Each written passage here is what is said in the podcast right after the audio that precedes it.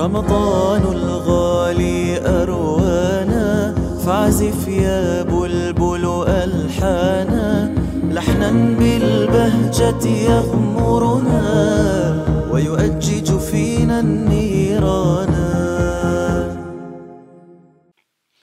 السلام عليكم ورحمة الله وبركاته، أهلا ومرحبا بكم. أخلصوا النوايا لله تبارك وتعالى. سبحان الله، وصلنا إلى موضع يتكلم فيه عن السفر، وكلنا في سفر. هذه الدنيا نحن فيها في ممر، والآخرة دار المقر. هنيئا لمن اتقى. بسم الله والحمد لله وصلى الله وسلم على رسول الله. باب القول عند الخروج إلى السفر. إذا أردت السفر تقول هذه الكلمات.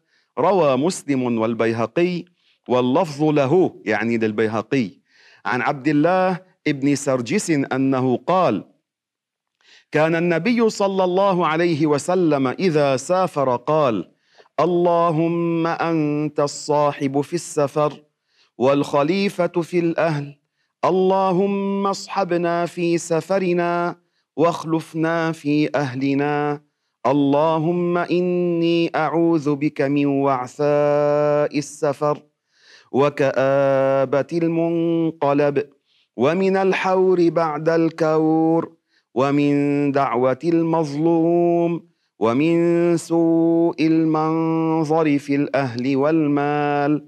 هذه الرواية فيها اللهم أنت الصاحب في السفر، وليس معناه أن الله صديق. لا يقال عن الله صديق، لا يقال عن الله تعالى أخ، أب، ابن، هذا كله لا يقال. إنما أنت الصاحب في السفر يعني الذي تحفظنا في السفر، وهذا معنى اصحبنا في سفرنا، أي احفظنا في سفرنا، هذا معناه. وإلا فالله منزه عن صفات المخلوقين. اخلفنا في أهلنا يعني احفظ لي أهلي في سفري، وأنا فارقت الأهل احفظ لي أهلي. اللهم إني أعوذ بك من وعثاء السفر. السفر فيه نصب، تعب، يعني هذا الإنسان منا يعني يتحمل مشاق. لو الآن صار في طائرات وسيارات وقطارات ونحو ذلك، إلا أن النبي عليه الصلاة والسلام قال: السفر قطعة من عذاب، يعني فيه مشقات، فيه تحمل، وفيه فوائد، هذا لا يتعارض، فيه فوائد وفيه مشقات. فأنت تستعيذ بالله من التعب الذي يحصل في السفر، هذا معنى اللهم إني أعوذ بك من وعثاء السفر. وكآبة المنقلب يعني سوء الانقلاب، لأن الذي يتغير يتقلب قد يتقلب إلى حال سيئة، فأنت تستعيذ بالله من ذلك. ومن الحور بعد الكور يعني أستعيذ بالله من النزول بعد الرفعة، يعني أن أزل، والمعصية هي التي تضعك تنزلك، أما الرفعة فتكون بالطاعة، الطاعة ترفعك، أما المعصية فهي التي تضعك أي تنزلك. ومن دعوة المظلوم، نستعيذ بالله من دعوة المظلوم، لأن المظلوم يا أحباب دعاؤه مستجاب بإذن الله تعالى. فتجنبوا دعوة المظلوم يعني إياكم والظلم، يعني اتقوا الظلم، الظلم ظلمات يوم القيامة. ورد في الحديث القدسي بأن الله تعالى يقول للمظلوم: لأنصرنك ولو بعد حين. الله أكبر. لذلك الواحد منا يتقي الظلم، يتجنب الظلم. وروى الطبراني وأحمد وابن حبان وغيرهم عن ابن عباس رضي الله عنهما أنه قال: كان رسول الله صلى الله عليه وسلم إذا أراد أن يخرج في سفر قال: اللهم أنت الصاحب في السفر والخليفة في الأهل، اللهم إني أعوذ بك من الضبنة في السفر والكآبة في المنقلب، اللهم اقبض لنا الأرض وهون علينا السفر. ومعنى قوله إني أعوذ بك من الضبنة في السفر يعني الزمانة، هذا المرض الذي يكسر، يعني مثل الفالج، يعني المرض اللي بنسميه نحن بينعطف فيه الإنسان ويقعده المرض، هذا هو، هذا معناه. لكن أذكر لكم قصة سبحان الله فيها عبرة، أن الواحد إذا نزل عليه البلاء ليقل الحمد لله الذي دفع ما هو أعظم. كان في واحد هو وولده مسافرين، هذا الرجل كان على حكمة، عنده حكمة، وولده أكيد هذا يتعلم من أبيه أمورا. فالحاصل في السفر أصيب الولد بشيء، فقال الأب الحمد لله الذي دفع ما هو أعظم. ثم بعد مدة من السفر أصيب الوالد فقال الحمد لله الذي دفع ما هو أعظم. ثم بعد وقت أصيبت الدابة فقال الحمد لله الذي دفع ما هو أعظم. فبعد مدة تعرض لهم قطاع الطرق وأخذوا لهم المال، فقال الأب الحمد لله الذي دفع ما هو أعظم. فقال له الولد يا أبي أي شيء أعظم، إنه أنا والدابة وأنت والمال. فسكت الأب. فلما وصل المدينة التي كانت يتوجهون إليها فوجدوا المكان قد خسف بهذه المدينة، انشقت الأرض وبلعت ما عليها. فقال له رأيت ما هو أعظم؟ سبحان الله. معناه الشيء الذي حصل وأخرهم كان سببا أن لا يحصل فيهم الخسف، هذا يعني تبلع الأرض ما عليها. لذلك الإنسان يا أحباب يدعو الله أن لا يصيبه الزمانة، المرض الذي يكسر. اللهم اقبض لنا الأرض. ومعنى قوله اللهم اقبض لنا الأرض يعني يا رب يسر لنا السفر فيها أو عليها، لأن بعض الناس تطوى لهم الأرض، يعني الله يجعل الأرض عليهم يسيرا السير عليها فيسهل عليهم السفر. باب ما يقول إذا خرج من بيته، ليس شرطا للسفر. روى أبو داود والترمذي والنسائي وابن ماجه عن أم سلمة رضي الله عنها أن النبي صلى الله عليه وسلم كان إذا خرج من بيته قال بسم الله توكلت على الله اللهم إني أعوذ بك من أن أضل أو أضل أو أزل أو أزل أو أظلم أو أظلم أو أجهل أو يجهل علي. أعوذ بالله من أن أضل يعني أن أكون على الضلالة، والضلالة المعاصي والكفر، أو أضل يعني غيري يضلني. قال أو أزل، والزلل هنا يعني الوقوع في المعصية، أو أزل يعني أن يجرني غيري إلى الزلل، أو أظلم غيري أقع في الحرام، أو أظلم غيري يظلمني، أو أجهل أو يجهل علي. هذه الاستعاذة عظيمة النفع، قولوها عند الخروج من البيت.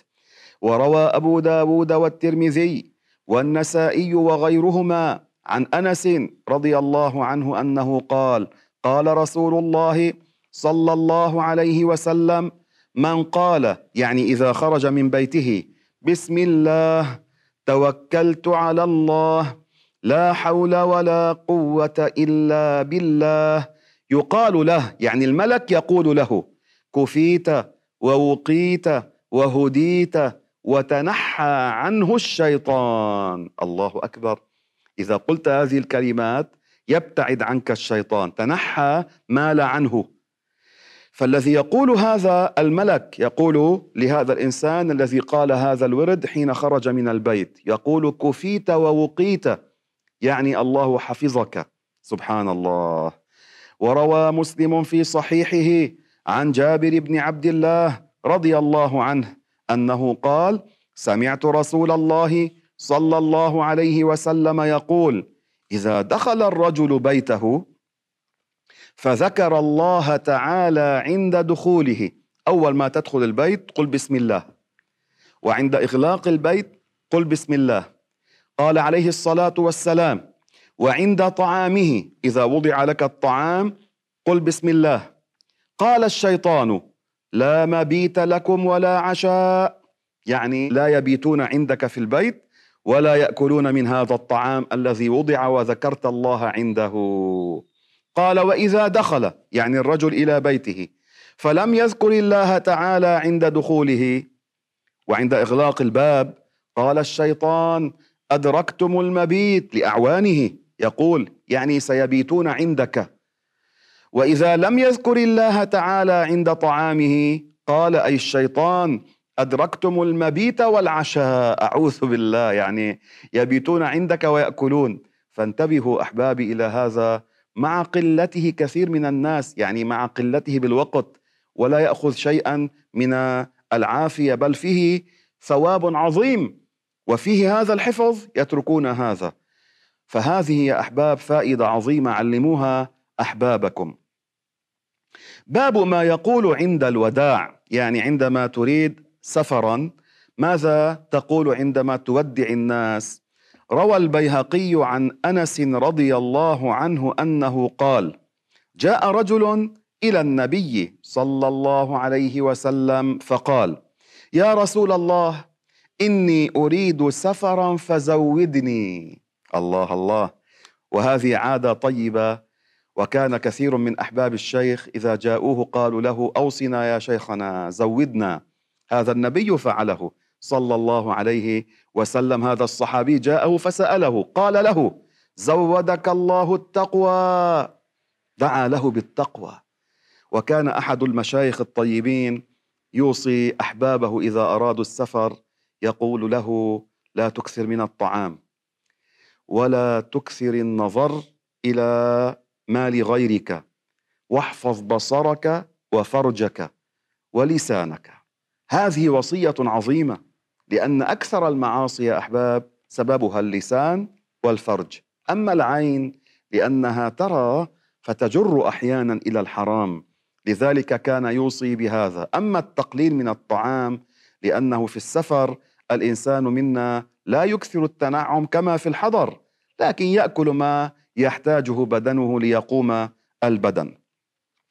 هذا الصحابي بعد أن دعا له الرسول عليه الصلاة والسلام وقال له زودك الله التقوى قال زدني، يعني طلب منه الزيادة. قال وغفر لك ذنبك قال زدني بأبي أنت وأمي، يعني أفديك بأبي وأمي يا رسول الله. قال ويسر لك الخير حيث ما كنت. الله الله، يعني دعا له بشيء عام. وروى الترمذي والحاكم وغيرهما عن أنس بن مالك رضي الله عنه أن رجلا أتى النبي صلى الله عليه وسلم فقال إني أريد سفرا فأوصني، فأخذ النبي صلى الله عليه وسلم بيده، يعني بيد هذا الصحابي، فقال له في حفظ الله وفي كنفه.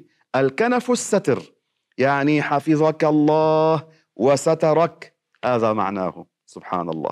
الستر هو الكنف.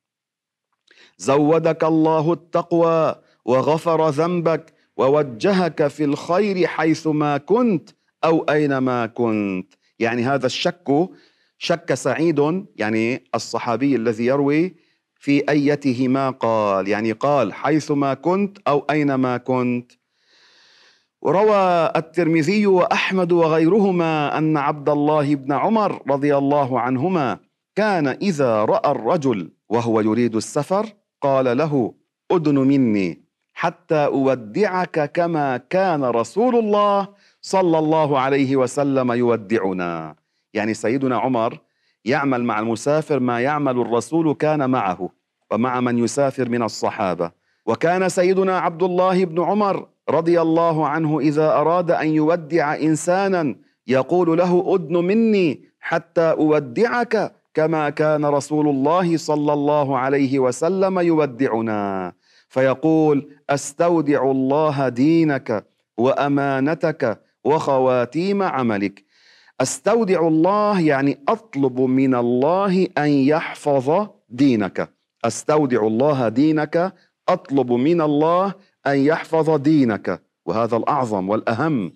وأمانتك، هنا الأمانة يحتمل أن تكون الدين ويحتمل أن تكون العقيدة، ويحتمل أن تكون ما معه من الأمانات، كل هذا يحتمل. لكن بعض العلماء قالوا أمانتك أي دينك وعقيدتك. يا سلام، يعني ثبتك الله على الإسلام، على عقيدة الأنبياء والملائكة. وخواتيم عملك، ختم الله لك على الحسنى، على الإسلام. وروى النسائي وأحمد والطبراني أن أبا هريرة رضي الله عنه أراد أن يودع رجلا فقال: ألا أعلمك يا ابن أخي ما علمنيه رسول الله صلى الله عليه وسلم، أنه قال: قل أستودعك الله الذي لا تضيع ودائعه. ويا أحباب، إن الله إذا استودع أمرا فإنه يحفظه بإذن الله عز وجل، وليس شرطا أن تضع يدك على الشيء الذي تستودعه، وإنما يكفي أن تكون عنده وتقول: اللهم إني أستودعك هذا المنزل مثلا، أو هذا المنزل وما فيه ومن فيه، أو أني أستودعك أخي هذا، ونحو ذلك.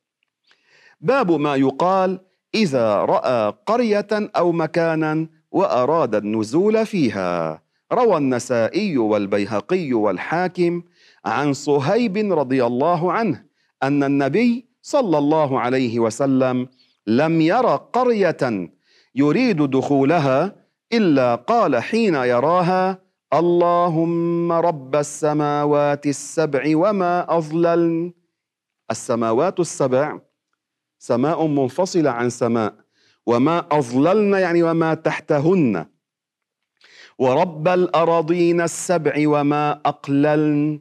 الأراضون هي سبعة، هذه الأرض التي نحن عليها وتحتها منفصلة عنها ست أخرى، سبع أراض.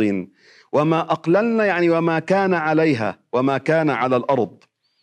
ورب الشياطين وما أضللن. الله رب الكفار، رب الشياطين، ورب المسلمين، الله رب كل شيء. وهنا أنبه من عبارة والعياذ بالله فيها خروج من الإسلام، يقولون عن شخص مثلا لو كان كافرا يقولون هذا لا رب له، أعوذ بالله. الله رب كل شيء، الله رب العالمين. احفظوا لسانكم، احفظوا ألسنتكم، هذا اللسان يؤدي إلى المهالك، الله يسلمني وإياكم. وكان يقول عليه الصلاة والسلام: ورب الرياح وما ذرين. الرياح هي مخلوقة لله، وما ذرين أي وما تحمل. أحيانا الريح تحمل الخير، وأحيانا يكون فيها العذاب. لذلك نهينا عن سب الريح. قال عليه الصلاة والسلام: لا تسبوا الريح فإنها مأمورة. الله يسير الريح، إما أن تأتي بالنعمة أو بالنقمة.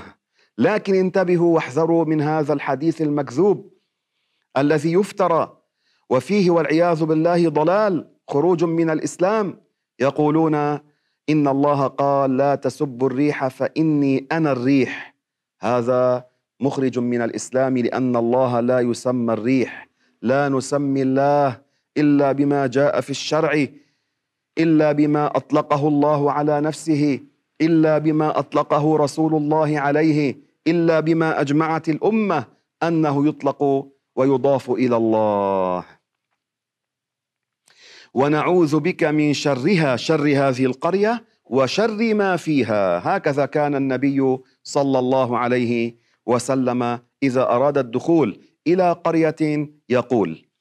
وروى النسائي وابن ماجه وأحمد والبيهقي والطبراني وغيرهم عن خولة بنت حكيم رضي الله عنها أنها قالت: سمعت النبي صلى الله عليه وسلم يقول: إذا نزل أحدكم منزلا، كان في سفر ونزلت في مكان، فليقل: أعوذ بكلمات الله التامات، تمدونها ست حركات، من شر ما خلق، فإنه لا يضره شيء حتى يرتحل منه، يعني حتى ينتقل عن هذا المكان.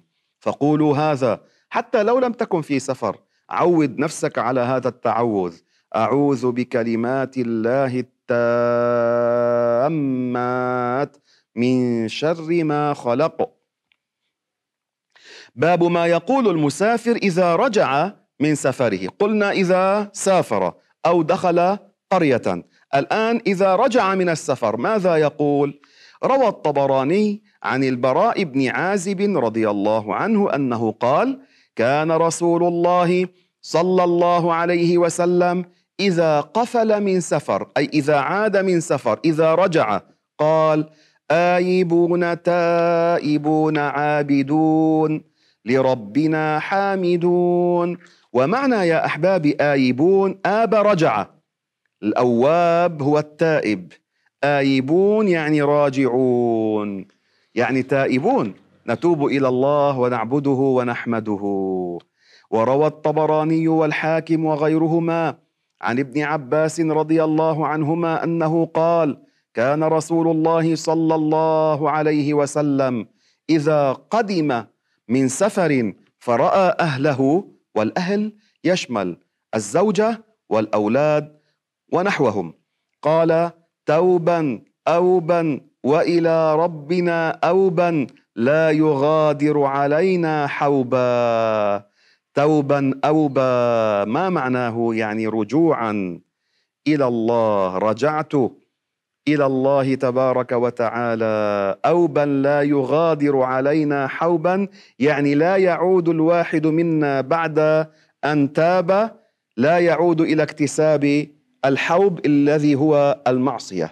يعني تبت إلى الله وأسأله أن لا يعود الواحد منا إلى الذنب، هذا معناه، هذا معنى أوبا لا يغادر علينا حوبا. باب ما يقول إذا بدا له الفجر وهو في سفر. روى البيهقي في الدعوات والحاكم في المستدرك عن أبي هريرة رضي الله عنه أنه قال: كان رسول الله صلى الله عليه وسلم إذا كان في سفر فبدا له الفجر قال: سمع سامع بحمد الله ونعمته وحسن بلائه علينا ربنا صاحبنا. ما معنى صاحبنا؟ احفظنا، كما ذكرت لكم الله تعالى لا يحل في المكان ولا يقال عنه صديق. ربنا صاحبنا فأفضل علينا، والله تعالى أفضاله علينا أي نعمه علينا كثيرة. عائذا بالله من النار، يعني أنا مستجير بالله من النار. يقول ذلك ثلاث مرات ويرفع بها صوته. وعند مسلم وأبي داود: إذا كان في سفر وأسحر. ما معنى وأسحر؟ أي صار وقت السحر، أسحرنا أي صرنا في السحر، والسحر آخر الليل، وهذا وقت صفاء الروح، وقت الدعاء، وقت اللجوء إلى الله، الوقت الذي ينزل فيه الملك وينادي: هل من داع فيستجيب الله له، هل من مستغفر فيغفر الله له. ليس الله هو بذاته يكون في علو فينزل إلى السماء الدنيا كما فهم المجسمة والمشبهة حديث النبي على ظاهره والعياذ بالله، توهموا ما ليس موافقا لدين الله تبارك وتعالى واعتقدوا ما لا يليق بالله. فإن الله تعالى يأمر الملك فينادي: هل من داع فيستجيب الله له، هل من مستغفر فيغفر الله له. اللهم اغفر لنا، اللهم ارحمنا، اللهم وفقنا لما تحب وترضى. والسلام عليكم ورحمة الله وبركاته.